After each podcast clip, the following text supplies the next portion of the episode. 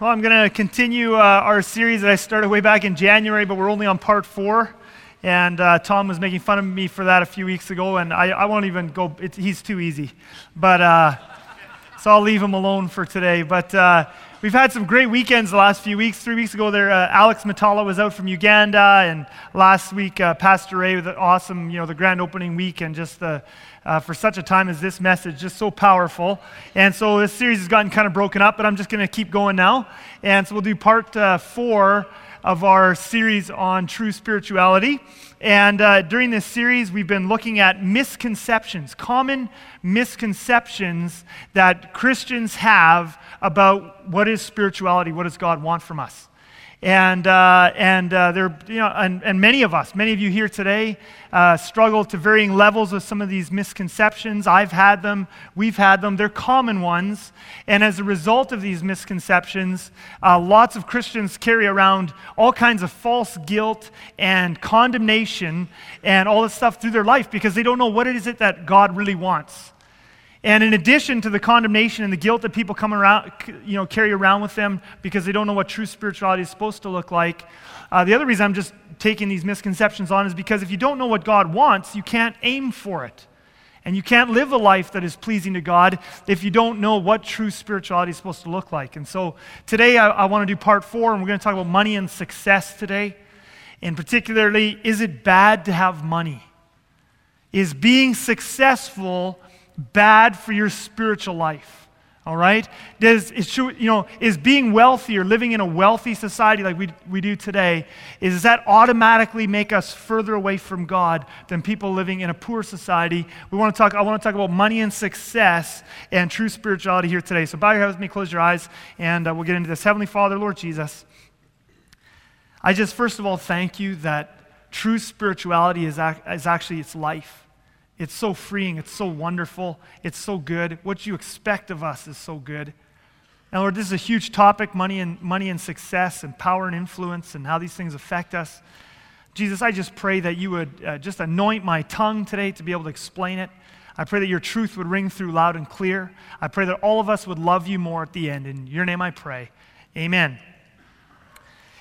You know, if we look at the big picture of Christianity, if we look at Christianity all around the world, we look at all the different denominations and churches and countries and continents. And if we look at Christianity all through history, 20 centuries now of Christian history we have since Jesus left and started the church. If we look at the big picture of Christianity, all the denom- different denominations, countries, and churches and history, all of you know, the big grand scheme of, and scope of Christianity, we would find that always, at all times, and in all churches, there is a, there is a strain of thought that has always gone along with Christianity. And there's always been groups of people, and everybody's touched by it, some people more than others, but there's always been a strain of thought that treats money as if it is something bad in and of itself.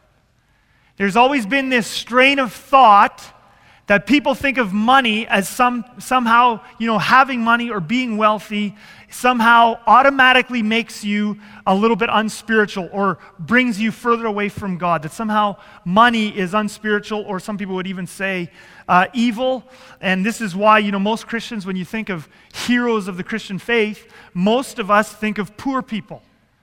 And so most people, you want to talk about, you know, heroes of the Christian faith. We talk about people like, you know, from way back, St. Francis of Assisi or Mother Teresa or many of the amazing men and women of God who started the modern day, uh, I was going to say Mennonite movement, I meant missionary movement. Um, men and women like, you know, Gladys Aylward and, and Hudson Taylor and Amy Carmichael, you know, people who left everything and then they went and lived in very poor countries to spread the gospel. And so, and, and again, all these people, amazing men and women of God, and they challenge us and to read their stories and learn from them. So amazing. But what's happened is that a lot of Christians today have gotten this idea that that is the only way to be spiritual. The only way to be spiritual is to be poor, is to leave everything behind, to give everything away and become poor. That's the only way to really get close to God. And so, uh, you know, I, talk, I talked to a, a man recently, and uh, he was telling me about the church where he grew up. And, and he's talking about how in a church where he grew up, you know, if your business started to do a little bit too well, or your business started to grow and you started to make some money, you would start to hear comments from some of the church leaders because then you were considered to be worldly or you were getting proud just because your business was doing well. And of course, uh, most of us have known, you know, petty minded Christians. Sometimes we've been the petty minded ones, right? Where, you know, the moment you see someone drive up to church, right, with, a, with the cars a little bit too nice, you know, the clothes are a little too nice, the house a little too big, right away, what, what's the judgment? Well, they're a little worldly. You know, if they were really following Jesus, they wouldn't drive a car that nice. And uh, of course, it's always one that's a little nicer than ours, right? Ours is always sort of, that's okay. But if it's nicer than ours, if it's bigger than ours, if they were really following Jesus, they wouldn't go to that level of luxury. Isn't that true? And of course, like I said before, many of us just feel this uh, constant gnawing sense of guilt. You know, whenever you hear missionaries talk about what's going on in, in China or India or Africa, many, many believers here in North America automatically feel guilt.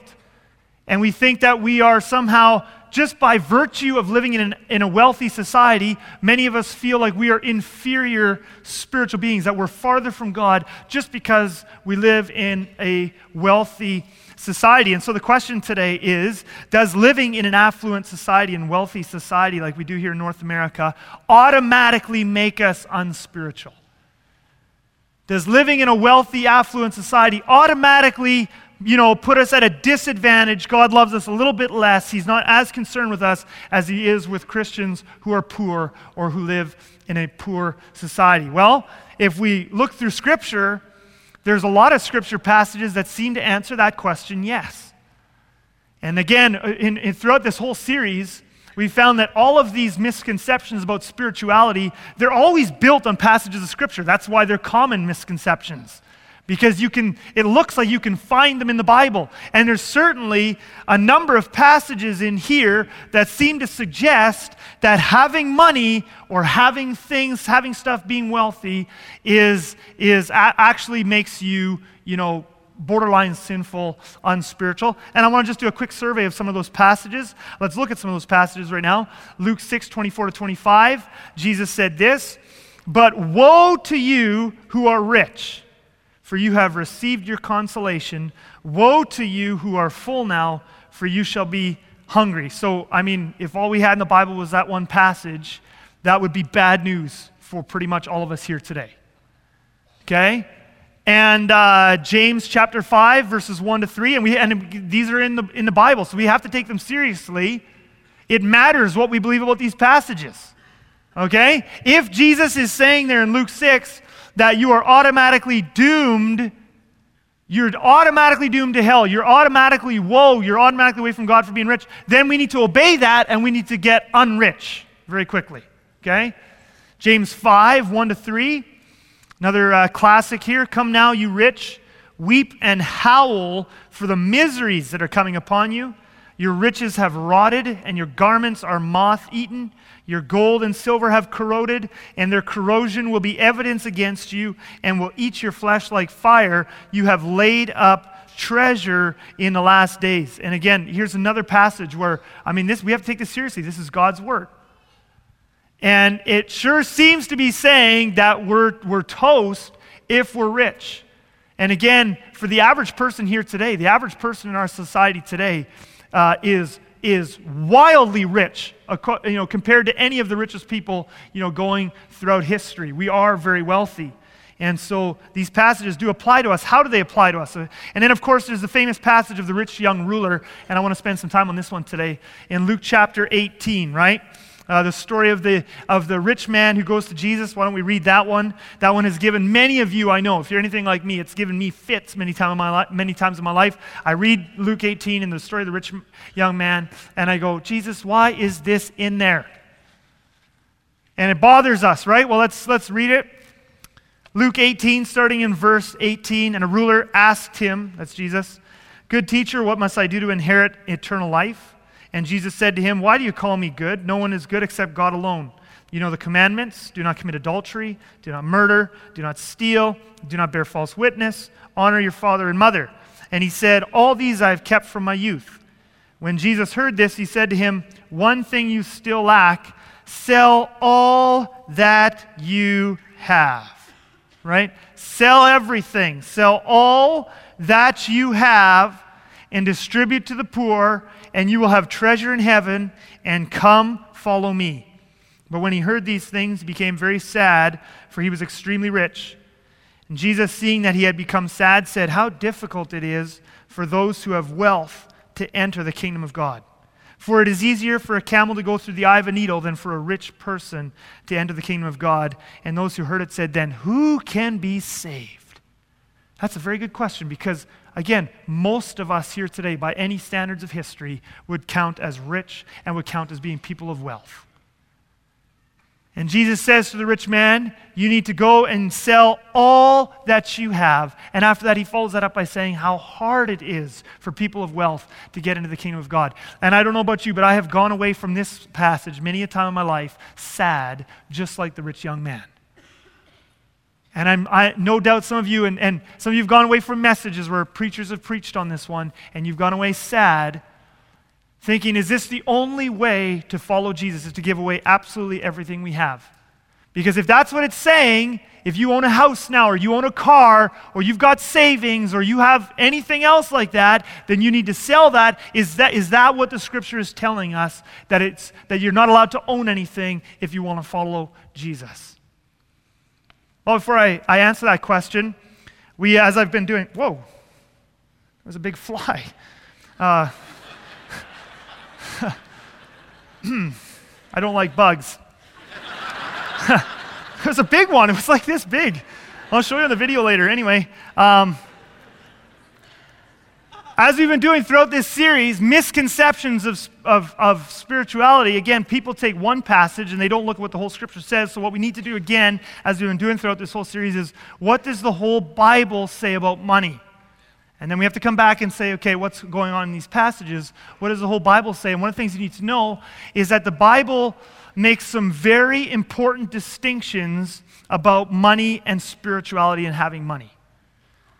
And uh, when I was first uh, learning this truth, I was in university and I was really zealous for God and passionate for God. And of course, when you're, when you're in university, I had no money. And so it's real easy to be passionate about people not having money when you don't have any. And, uh, and so I was one of those guys that just thought, you know what, you know, having money and owning all this stuff, we just need to, we need to just sell it all and live out for Jesus. And, uh, and so I was one of those guys. I remember I was having a conversation with my dad once on the phone. I was out in school in, in BC there. And I forget what we were talking about, but we were something, we were in a conversation. And, and part of the conversation, for whatever reason, it came over to the thing of money. And I talked about how money is the root of all evil. I mean, we've all heard that, that phrase before. And I talked about how money is the root of many evils or is a major root of evil.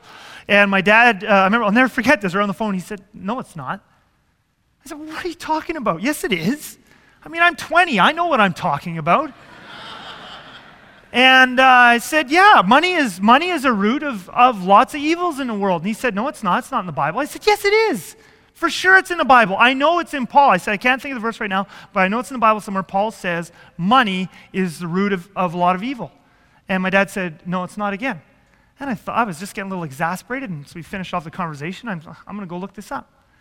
And, uh, and so I took out my Bible and I started to look up uh, money and evil and these, this is one of the, this is the first verse that I found, 1 Timothy 6.10, and it actually, it did shock me. I actually thought I was right. I was quite convinced of it, and it was the first time in my life I was wrong, and I haven't been wrong too many times since, but anyway. 1 Timothy 6, verse 10, For the love of money is a root of all kinds of evils. For the love of money is a root of all kinds of evils. It is through this craving that some have wandered away from the faith and pierced themselves with many pangs. And I just thought, don't, Okay, dad was right on that one, but I know there's another verse somewhere. And so I kept looking up because I know money's a reveal. It's not the love of money, it's the it's money. Hebrews 13, 5, I found this. Keep your life free from the love of money and be content with what you have. For he has said, I will never leave you or forsake you. So there again, we have this idea of the love of money. It's not money that's evil, it's the love of money that's evil. And then there's 2 Timothy 3, verse 1 to 5. Paul says this, but understand this, that in the last days there will come times of difficulty, for people will be lovers of self, lovers of money proud, arrogant, abusive, disobedient to their parents, ungrateful, unholy, heartless, unappeasable, slanderous, without self control, brutal, not loving good, treacherous, reckless, swollen with conceit, lovers of pleasure rather than lovers of God. By the way, does, that, does this description not perfectly capture Canadian society today? Lovers of money, lovers of self, lovers of pleasure rather than lovers of God perfectly, prophetically bang on about our society today. But once again, we see that Paul does not call money evil. Nowhere does the Bible teach that money is evil. Over and over again, the Bible teaches that the love of money is what is evil, not money itself. And this is true, like I said, throughout most of the Bible. And so dad was right in that one.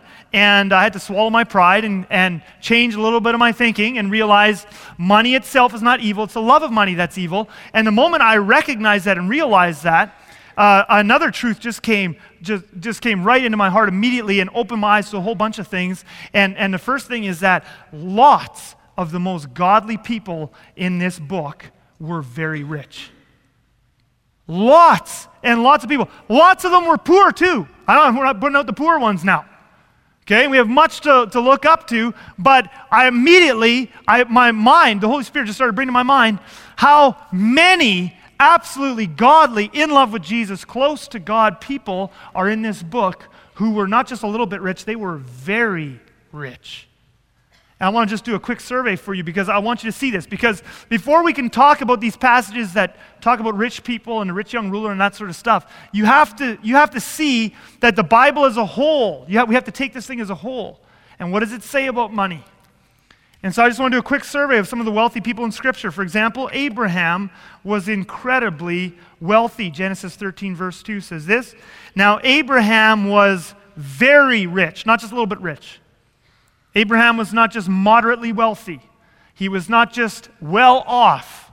The Holy Spirit says he was very rich in livestock, in silver, and in gold. Okay, and this isn't the only passage that talks about it. Genesis 24, 34 to 35. Abraham's chief servant says this. So he said, I am Abraham's servant. The Lord has greatly blessed my master, and he has become great. He has given him flocks and herds, silver and gold, male servants and female servants, camels and donkeys. So uh, Abraham's servant says, God himself has made my master very rich. So Abraham was not just a little bit rich, he was not just a little bit well off, he was very rich. And you know what else the Bible says about him? James chapter 2 verse 23, the same James where he talks about the rich being evil. Now look what he says about a very rich man, Abraham. He says this, and the scripture was fulfilled that says, Abraham believed God and it was counted to him as righteousness, and he was called a friend of God. A very rich man, also called a friend of God. And think about that when the Bible, when, I mean, the Bible is inspired by God. When God calls you a friend of God, that's quite something. Abraham was close to God. God said, He's a friend of mine, and he was very rich. So obviously, it is possible to have a lot of money and a lot of stuff and still be very close to God. And we could go through scads of other people in the Old Testament Isaac and Jacob and David and Hezekiah, all men who loved God, who listened to God, who suffered for God, and who also were very rich. Of course, some of you might say, well, okay, well, that's the Old Testament. And I was back in the Old Testament when you could be rich and spiritual at the, t- at the same time. But now, since the New Testament, it's vow of poverty time, Chris. It's uh, hippie commune time. And anybody who has wealth or a car or anything like that is, is not close to Jesus' heart, is not on the same wavelength as Jesus. Well, let's also look in the New Testament then a little bit. And a quick survey there. And we find that Jesus also had very, that there were wealthy followers of Jesus who loved Jesus, followed Jesus, and were influential leaders in the early church. Uh, for example, Joseph of Arimathea, Matthew 27 57. When it was evening, there came a rich man from Arimathea named Joseph, who also was a disciple of Jesus. He was rich and he was also a disciple. So you could be a disciple of Jesus, you could be a follower of Jesus, and you could be rich. How about Nicodemus? Uh, famous passage there in John chapter 3. Nicodemus is the one who, who uh, comes to Jesus in the night and uh, asks him to explain being born again. And we know from the rest of Scripture and also from other uh, uh, ancient Jewish sources that Nicodemus later gave his life fully to Jesus and became an influential leader in the early church. Okay? And we read this about Nicodemus in John 19, verse 39. After Jesus died, and the time of burial came, Nicodemus came, and this is what happened. Nicodemus, who had first come to him by night, also came bringing a mixture of myrrh and aloes, about 100 pounds in weight. So when they would embalm the bodies in those days, they would bring all these spices, myrrh and aloes and different spices, uh, to embalm the body. Now, the thing you have to understand about these spices is they were unbelievably expensive. Really, really, really expensive. In Roman times, myrrh was often uh, worth more than its weight in gold. Very expensive. Which is why it, most people, when they would have a funeral, if they, if they had enough money to even have this, some people wouldn't have any spices. Okay? But if they had enough money even to really kind of have a, a funeral, they, most funerals would have half a pound to a pound of spices because it's too expensive to have anything more than that. Okay? And we know from other writings that some of the Caesars, the, you know, because they would always do everything over the top, and when they were buried, they'd have these huge, you know, uh, uh, funerals and stuff, and, and whatever. They would sometimes have 50 or 60 or 70 pounds of spices for their bodies and stuff like that. Nicodemus did a hundred pounds for Jesus. We are talking about tens and tens and tens of thousands of dollars, possibly hundreds of thousands of dollars. And we know from uh, other sources, there's another uh, uh, Jewish source from, the, from around this time where that, said, that talks about Nicodemus and his wealth. And it was said that Nicodemus had enough wealth by himself to support an entire city for 10 years. So this was a man who was incredibly, unbelievably, staggeringly wealthy for his times. And yet we know he was also sold out for Jesus and, a, and an important leader in the, in the early years of the church. It's possible to be rich and close to Jesus. We see that right in the Bible. And there's one third example I want to share with you because I think this one will just surprise you a little bit. Um, I wonder how many of you have ever thought about or asked yourself the question as you're reading the Gospels. A lot of us just kind of read them and we never stop to ask questions. I encourage you to ask questions. That's how you get into it. But I wonder how many of you have ever stopped to think, how did Jesus and his disciples support themselves while they, while they were doing all this ministry? You ever think about that? Like sometimes we just, we just don't think about that at all, right? We just think, you know, well, you know, Jesus fed the 5,000, he fed the 4,000. I, you know, I bet the disciples every morning they just got up and there was, hey, I got another croissant in my pocket, and they just keep going, doing ministry. I mean, Jesus is, he's traveling all over Israel the last three years of his life, three and a little bit. He's got 12 disciples with him. They all quit their jobs. So you got 13 grown men traveling all over doing ministry full time. How did they eat? How'd they buy new sandals? How did, where did they sleep? How'd they get taken care of? And, and it was more actually than just, you have to think of it as bigger than just 13 men, too. Uh, we usually just think of Jesus traveling around just the 13 of them, but we know from other passages that there were times when he sent out 72 disciples. And scholars tell us he had a much bigger entourage than just 12. Uh, depending on, on who's, who's guessing, people, uh, you know, many scholars think he had 120 or more regularly in his entourage. And for three years they, they were doing this. How did they, how did they get supported? Who was supporting them this whole time? Who's paying for this stuff? Well, in Luke chapter 8, verse 3, we get a little glimpse, a little window into Jesus' ministry and how his ministry was paid for. I think it's very interesting. We'll start in verse 1. Soon afterward, he, that's Jesus, went on through cities and villages, proclaiming and bringing the good news of the kingdom of God. And the twelve were with him, and also some women who had been healed of evil spirits and infirmities. Mary, called Magdalene, from whom seven demons had gone out, and Joanna, the wife of Chuza, uh, Herod's household manager, and Susanna, and many others who provided for them out of their means.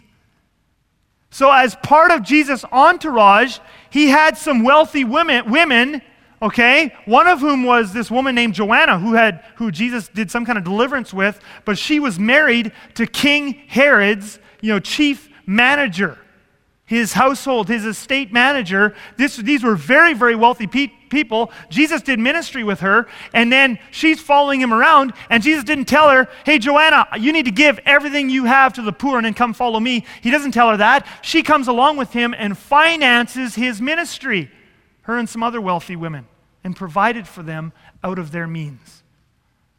And so when we look at the, the, the totality of Scripture, we find that money is not evil or good, it's neutral. You can be wealthy and close to God, or you can be wealthy and far from God. You can be poor and close to God, or you can be poor and far away from God. Being poor being rich doesn't say anything about the level of your spirituality.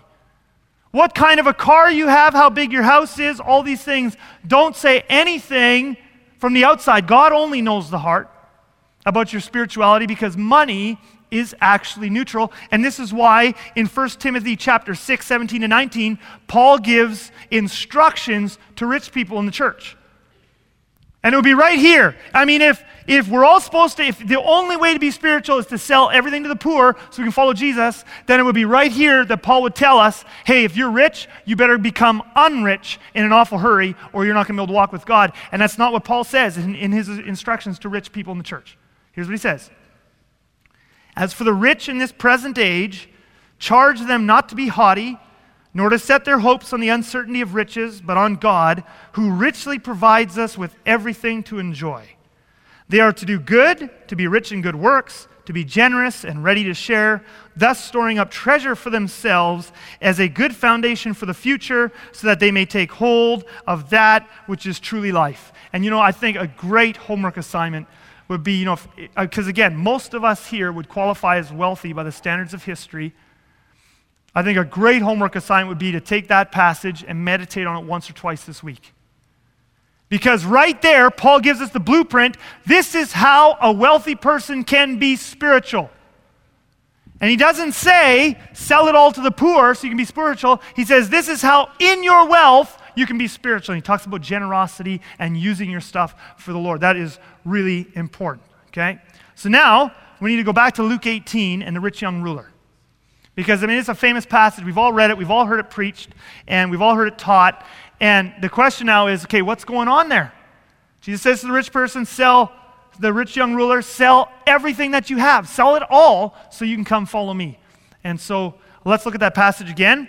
And the first thing I want to look at is two big mistakes we commonly make when we read this passage, and two big mistakes that preachers often make when they teach this passage, okay?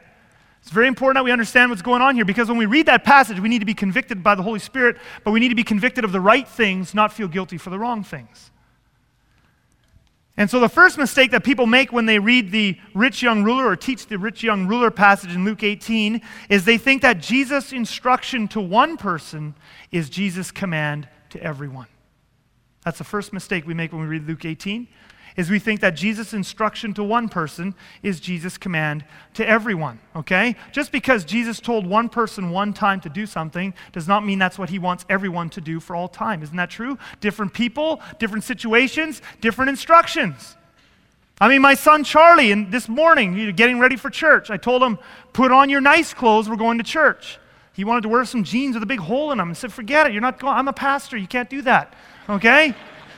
But now this afternoon, we're going to Nanny and Papa's. He's going to play with his cousins, you know, all day. I don't want to be buying him nice church clothes all the time. I give him different instructions. I say, now you have to wear the pants that have holes in them. Okay? Different situations, different instructions. My daughter, Joy, I let her, when she goes to her birthday party, she wants to do something, she wants to paint her nails and put on lipstick. I say, go for it. You're a girl. Great. When my son Charlie goes to a birth, birthday party, I say, you better not be putting on nail polish or lipstick. Okay, different people, right? Different instructions. God called me to be a preacher. If I would have said no to that, I would be in disobedience. But the fact that He called me to be a preacher doesn't mean that you guys are all in disobedience if you're not a, not a preacher. Obviously. Thank God He didn't call us all to be preachers. Society would fall apart very quickly. This building would fall apart very quickly. Okay? different instructions, different people. And we see this type of thing throughout Jesus' ministry. He gave different instructions to different people at different times. So, with the rich young ruler, Jesus knows what this man's calling is. He knows what's going on. He says, I want you to sell everything so you can come follow me. But there's other situations, such as Mark 5, which I'm going to show you right now, where people wanted to get to leave everything behind and follow Jesus, and he wouldn't let them. Mark 5, famous story. Jesus delivers that man with legion, all these demons in him, hor- horribly possessed. And Jesus delivers this man, and I want you to see what happens afterwards. So Jesus has delivered him now. This man's in his right mind, and, uh, and now Jesus is going to leave, and, and this man's going to want to go with him, and I want you to see what happens. As he, Jesus, was getting into the boat, Mark 5 18, The man who had been possessed with demons begged him that he might go with him. And so this guy, he wants to be, he's, he wants to be the rich young ruler. He says, I want to leave everything behind. I want to leave my family and all my stuff and my hometown, and I want to just come with you, Jesus. I love you so much. Thanks for delivering me. He wants to leave it all. And look at this. But he, that's Jesus, did not permit him, but said to him, Go home to your friends and tell them how much the Lord has done for you and how he has had mercy on you. And he, the demon possessed man, went away and began to proclaim in the Decapolis, which was a group of 10 cities there, how much Jesus had done for him, and everyone marveled. And this, by the way, is why it is so important to be able to hear God. There's a lot of Christians today that say, we don't need to hear God anymore because we have the Bible. And the problem with that is the Bible gives us different stories. So, how do you know which one you are? Are you the rich man or are you the demon possessed man? Don't ask your wife, okay? She might think you're one of the de- you're the demon possessed man, but whatever. Uh, we think, you know, we just think, well, all I have, I, so many churches and, and, and people, and they just think, you don't have to hear God, you just have to have the Bible. Well, which one am I? If, if the demon possessed man would have done what Jesus asked the rich young ruler to do, he would have been in disobedience. And it, when, the, when the rich young ruler did what, what, what the demon possessed man was asked to do, he was in disobedience. And so these stories are here for our edification, and but the point is we still have to seek God's face and know what are his instructions for us today. Is that not true? Now, of course, just a little caveat here that, that is important to always put in. Uh, this does not, I'm not also not going this liberal path here of like, you know, what's right for you is not right, you know, not necessarily right for me and all that sort of stuff. When it comes to God's laws, God's laws always apply to all people in all situations at all times. So God's law says, do not murder. You don't have to do listening prayer about that. God's law says, you know, don't commit adultery. You don't have to do, you don't have to do listening prayer about that. She's really pretty and I work with her all the time. My wife, you know, whatever, blah, blah, blah. Maybe, I, maybe she's the one. No, you don't have to do listening prayer about it. No, it's wrong. Okay? God's laws are always true in all situations for all people at all time. But when it comes to instructions about life and what do you do with your money and some of these different things, these things we have to hear God for. It's one of the big mistakes people make when they read Luke 18 is they think that Jesus' instruction to one person is Jesus' command to everyone. Second mistake that people make is they think that the only way to give Jesus everything you have is to give it all away. That's the mistake that we that's a mistake most of us make too. We think that the only way to give Jesus everything we have is to give everything we have away. See, because it is true. I mean, the, the thing that's true about this story is that Jesus does want everything. He wants your whole life. There's no question. Jesus wants your whole life. He wants all your money. He wants all your time. He wants all your heart. Jesus does want everything you have. Where the mistake comes in is thinking that the only way to give Jesus everything I have is to give it all away. That's not the only way. When we say that Jesus wants everything, what we mean is he wants to be in charge of everything. The way you give Jesus everything you have is not necessarily give it all away, because remember, Joanna, the wife of, of Herod's uh, you know, head manager, she didn't give all her stuff away. She resourced the kingdom with her, with her stuff. The, the, now, did she give away, did she give less away than someone who gives it all away to the poor? No. What we mean when we say that we are to give everything to Jesus is we don't mean you have to give it all away, we mean you have to put him in charge. That's what it means to give Jesus everything. Put him in charge of everything you have. Put him in charge. Lord Jesus, what kind of a house do you want me to live in? What kind of a lifestyle do you want me to live? What should my budget look like? That's how you give Jesus everything. And it first of all starts by following his principles in here.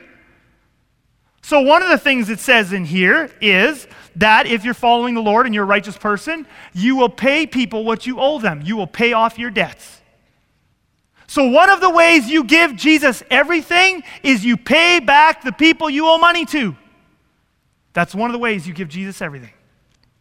It also says in here a number of times in Proverbs, it says that a wise person sets aside money and saves and invests a little bit of their money regularly because they don't know what's coming in the future. You know what that means? Jesus wrote, I mean, it, God wrote this book. Giving Jesus everything means putting him in charge. His word says this is what you do with your money. One of the ways you give Jesus everything is by saving and investing a little bit wisely all the time. And doesn't that just go contrary? See, this is where false spirituality and misconceptions about spirituality ruin people. Because people think the only way I can give everything to Jesus is give it all away to missions, and anyone who's saving or investing a little bit, that's a worldly person. No, no, no, no. You give everything to Jesus by putting Jesus in charge, and this is one of the things he says to do with your money.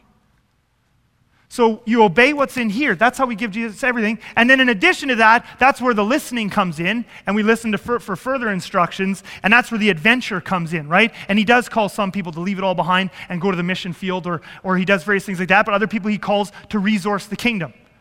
So that's where the listening comes in. But this is how we give Jesus everything, all right?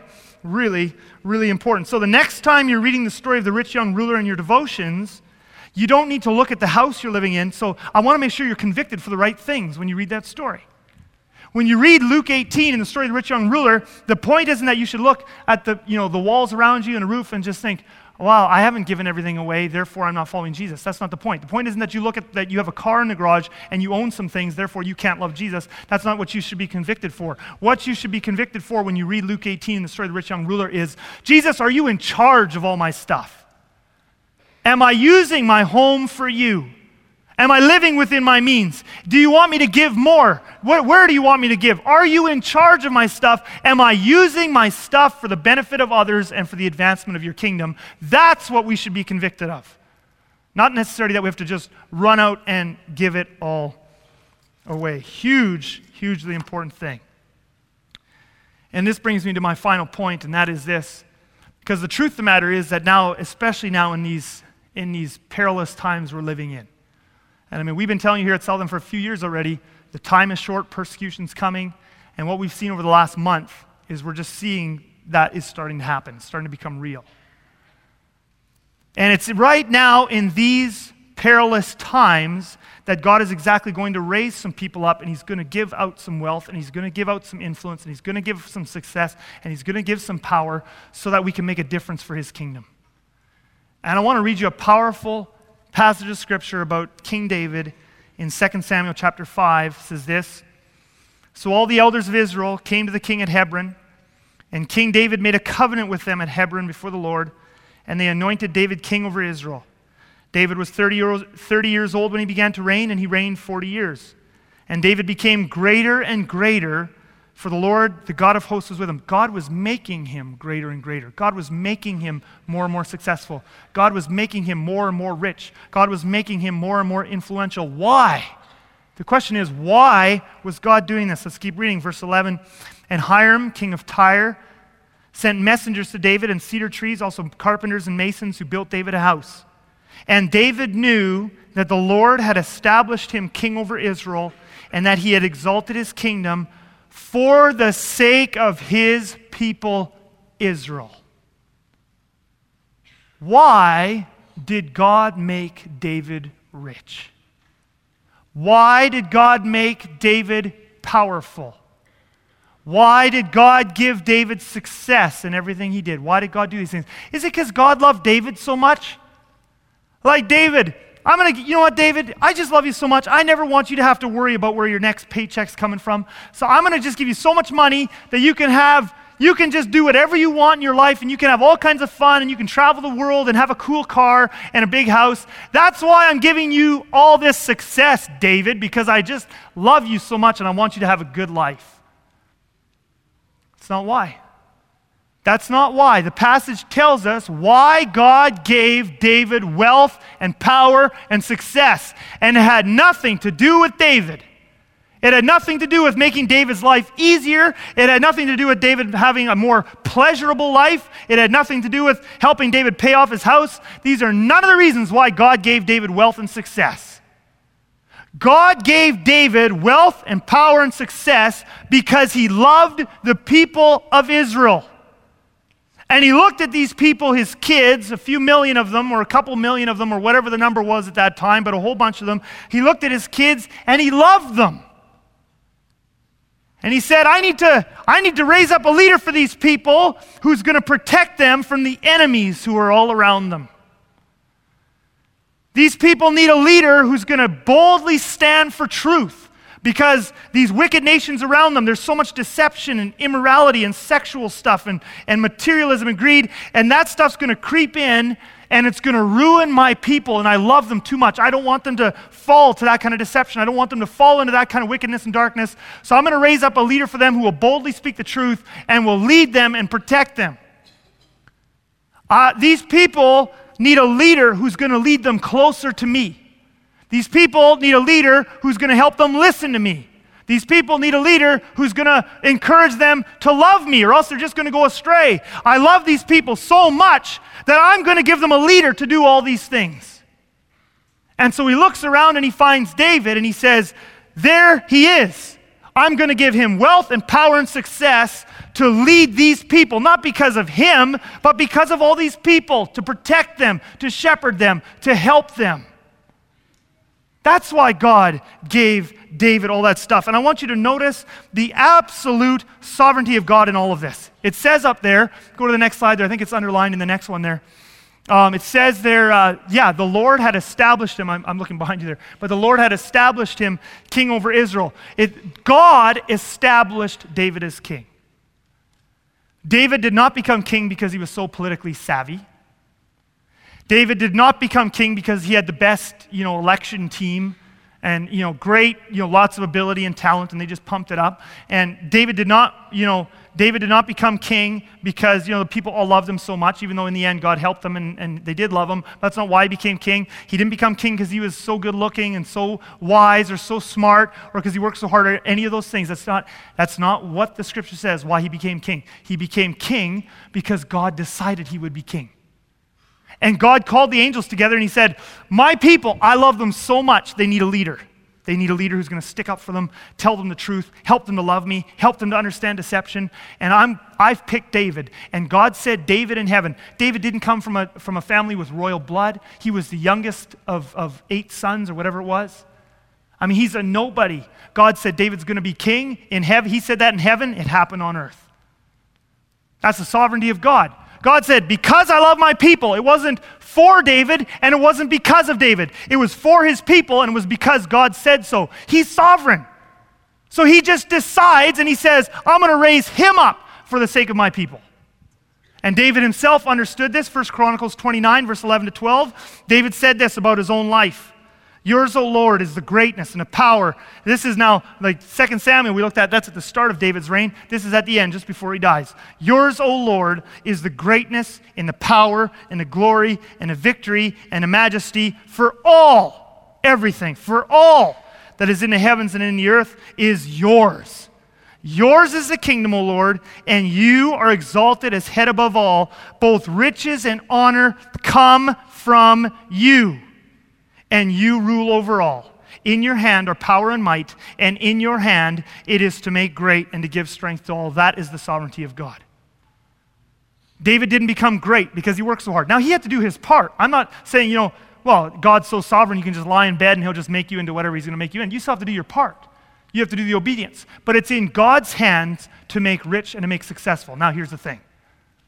We all here today, you know, we believe the Bible, most of us, I'm sure, anyway. Modern Christians, we believe the Bible, and so we read these stories and we think, that's so cute. God was so sovereign back in those Old Testament times, eh? Back in those Old Testament times, God was really in control. You know, back in those days, David couldn't, couldn't come to power just by his own working. God had to do it in those days. But nowadays, you know, it's a few thousand years later. God's a little t- more tired. He's a little weaker. He's maybe, you know, things are getting a little out of hand with all the modern technology and stuff. And, and today, I'm successful because of me. That's how we feel. We would never say that, especially not in church. We might not even say that to ourselves, but that's the pride we take. My business is so grand because I'm a leader. That's why it's so good.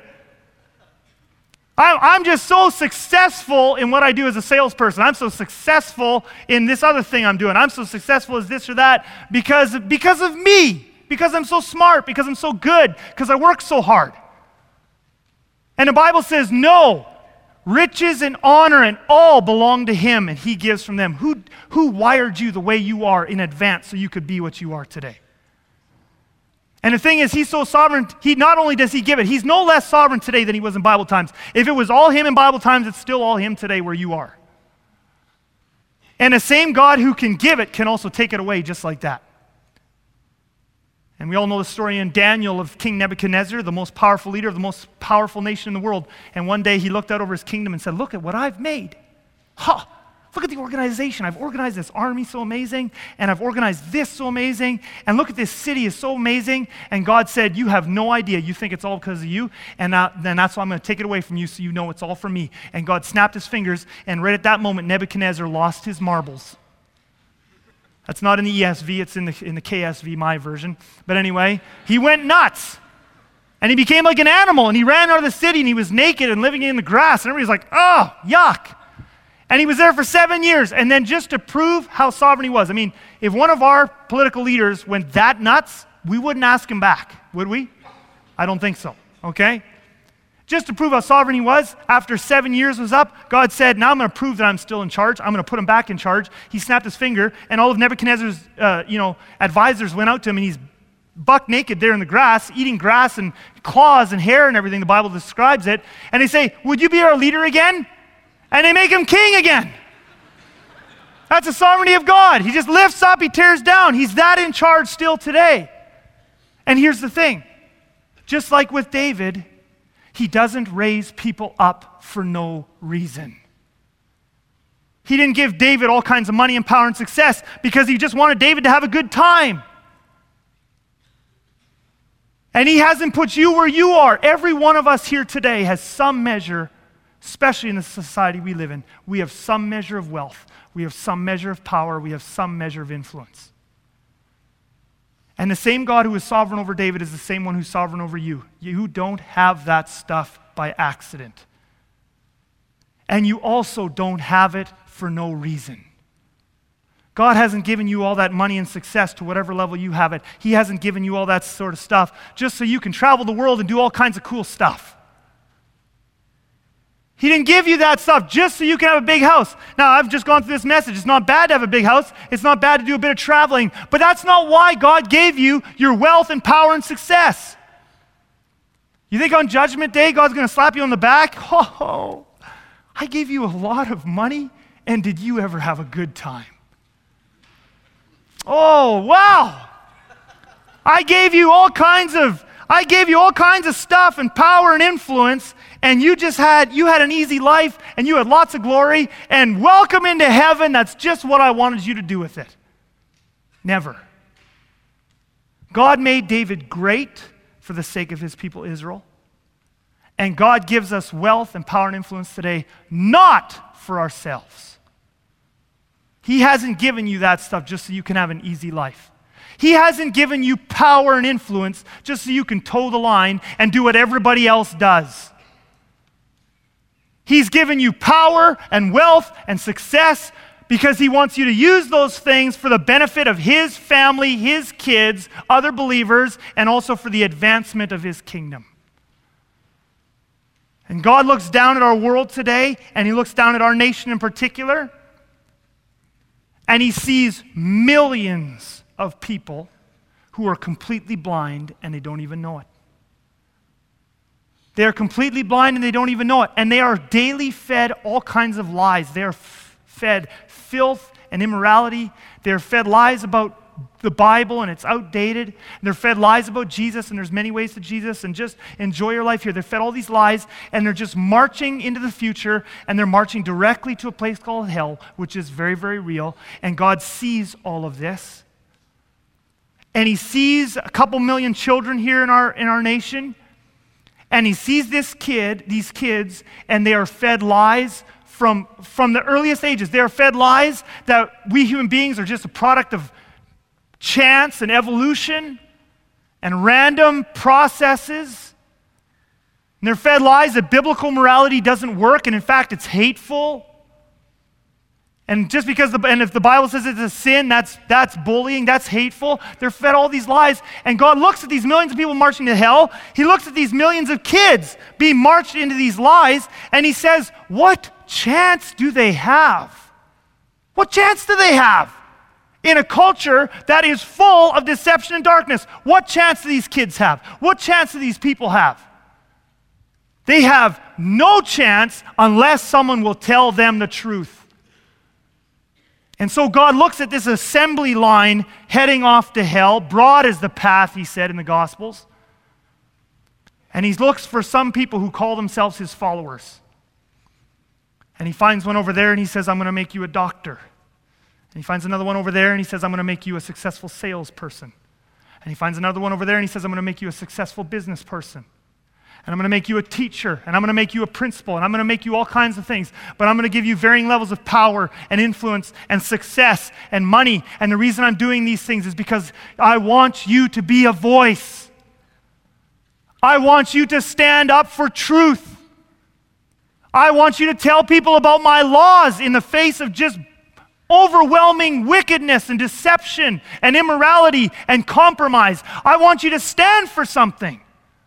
And I want you to use your money, and I want you to use your success, and I want you to use your power to benefit my family, to protect the church, to advance the church, to, and to advance my kingdom, and to stick up for truth and light. That's why God has given you the stuff you have. And on Judgment Day, that's what He's going to require of us. Every single one of you here has been given some measure of power some measure of success, and some measure of influence. It was all given to you by God Himself. The question is, what are we going to do with it? What are we going to do with it? So I want to just leave you with a challenge. I'm going to put it up there, and they're going to put it up after the screens too. If you don't have time to write it all down, that's fine. I, I know some enterprising people, they just take pictures of it with their phones. And so uh, you can do that too, whatever you want. But I, wa- I challenge you to do this challenge this week. I often do these challenges because I just think it's so important not just to hear a message and get fired up about something. We need to go home, and obedience is the thing. Jesus said, Blessed are you now if you do these things. I've just shown you from Scripture that everything you have is from God and that He gave it to you for a reason. You can go home with that now and just feel like, wow, that was a good message whoo, I'm really motivated now, and forget about it by tomorrow. Or we can actually take time, blessed are you if you do these things, and prayerfully take these truths to God and say, Lord Jesus, I want to give you everything. And giving you everything means putting you in charge of everything. And so, a couple of challenges this week for you to pray through. And again, these, uh, these challenges will come back up on the screens after the final worship song if you want to take more time to write them down. But three things I want you to do is ask the Lord, what are the positions of influence God has placed me in? Just take stock of it. Some of us don't think of ourselves as people with influence. We all have influence somewhere. So ask Jesus, what are my positions of influence that you've put me in? Second thing, then ask the Lord, give me two or three things I can begin doing now to use my position of influence to advance your kingdom, to benefit your family. And lastly, just directly with your money and your finances and your wealth, at some point this week, I would challenge you to, Lord, speak to me about the wealth you've given me. Am I using it for the benefit of your family and the advancement of your kingdom the way you want? Are there changes I need to make? Prayerfully do those things, bring those things to God, and see what He begins to do in your life. Bow your heads with me, close your eyes. Let's pray. Lord, we're going to need courage. It is becoming increasingly unpopular to stand for right. But it's exactly when it becomes unpopular like this that it becomes even more important. Lord, some of the there's going to be a lot of kids and they're going to be encouraged in all kinds of sexual immorality. They're going to be encouraged in our schools. They already are being encouraged and it's going to get worse. And Lord, we actually care about those kids. We care about those kids who sit on the fence and they might actually make a choice. In the, when they're encouraged, they might make a choice that they wouldn't otherwise have made. And they might make a choice that takes them on a path to hell. And Lord, we need to start being salt. We need to start being salt in the political sphere, in this community, in the business sphere, Lord, money, power, and success were given to us by you, for you, for the benefit of your family, and for the advancement of your kingdom. And that's how we want to use it. In your name, I pray. Amen.